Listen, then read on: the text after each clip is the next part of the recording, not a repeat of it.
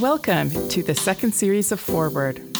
We're excited to bring you even more fascinating conversations with researchers from Brock University's Faculty of Humanities. I'm your host, Allison Innes.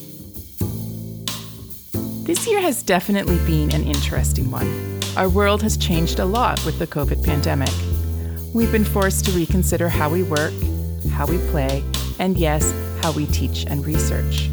And while we might think of the pandemic as a science problem, it's a humanities problem too, and we'll be hearing from our researchers how the humanities can help us understand our present and shape our future.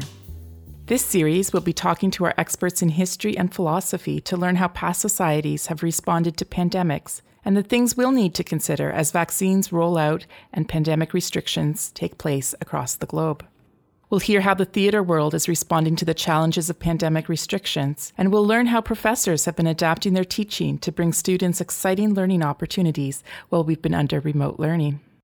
We'll also be talking about non pandemic topics as well.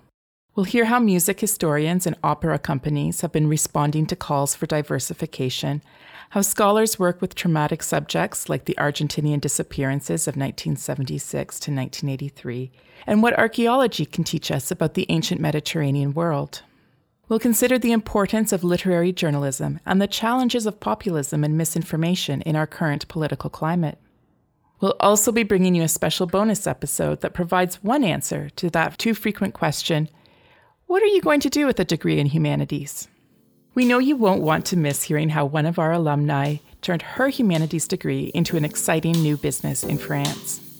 These are just some of the conversations that we have lined up for you this series. You can find Forward on Apple Podcasts, Spotify, Google Podcasts, Podbean, and really wherever good podcasts are found. Make sure you're subscribed so you don't miss an episode.